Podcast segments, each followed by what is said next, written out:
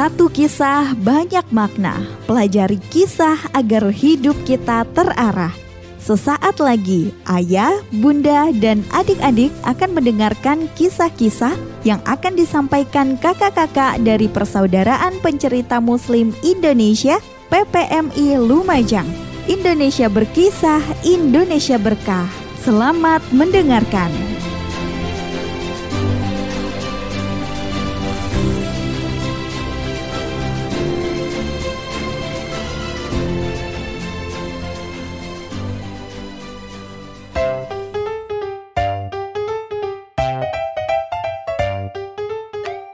Assalamualaikum teman-teman. Apa benar sih Nabi Ibrahim bisa terbakar? Dan bagaimana keadaan beliau saat dibakar Raja Namrud? Pasti sudah pada penasaran kan? Simak cerita selanjutnya dari Kak Friska ya. Allah Subhanahu wa taala telah membiarkan Nabi Ibrahim alaihissalam teraniaya. Api menjadi dinginlah dan selamatkanlah Ibrahim. Demikian Allah Subhanahu wa taala berfirman kepada api. Api pun tidak dapat membakar tubuh Nabi Ibrahim alaihissalam sehingga beliau dapat keluar dari dalam api dengan selamat. Kemudian bersama Sarah istrinya, Nabi Ibrahim alaihissalam meninggalkan negerinya dan pergi ke Palestina. Dari Palestina, Nabi Ibrahim alaihissalam dan Sarah tiba di Mesir. Saat itu, Mesir berada di bawah kekuasaan raja-raja Amalekit, yaitu Hiksos. Raja-raja Amalekit ini sangat menyukai wanita-wanita cantik. Jika wanita cantik itu telah menikah, raja-raja Amalekit akan membunuh suaminya.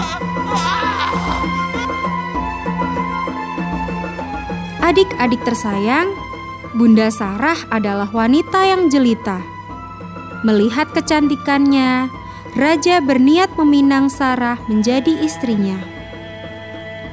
"Apakah dia istrimu?" tanya raja kepada Nabi Ibrahim alaihissalam. Nabi Ibrahim mengetahui bahwa dia akan dibunuh jika mengaku bahwa Sarah adalah istrinya. Oleh karena itu, beliau berpura-pura memperlakukan Sarah sebagai adiknya. Setelah itu, adik-adik tersayang, setelah raja tidak dapat mendekati Bunda Sarah, kakinya seolah tertanam di lantai. Wanita ini pasti dilindungi oleh Tuhannya. Aku tidak dapat mengganggunya.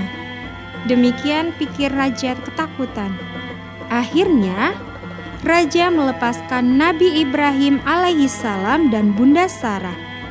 Sebagai hadiah, Raja memberikan seorang hamba wanita bernama Hajar kepada mereka berdua. Adik-adik tersayang, Nabi Ibrahim alaihissalam terus berdakwah. Namun, beliau tidak juga diberi seorang anak yang dapat melanjutkan tugas dakwahnya. Padahal usianya sudah semakin lanjut Melihat hal itu, Bunda Sarah meminta Nabi Ibrahim alaihissalam menikahi Hajar. Apakah Allah memberi Nabi Ibrahim alaihissalam seorang anak dari rahim Bunda Hajar? Simak cerita selanjutnya dari Kafriska ya. Untuk mitra muslim yang ingin menambah ilmu tentang bercerita, yuk gabung bersama PPMI Lumajang akan banyak sekali hal-hal baru dan manfaat yang akan didapat. Hubungi Kak Friska ya di nomor 0821 4212 3774. Terima kasih. Wassalamualaikum warahmatullahi wabarakatuh.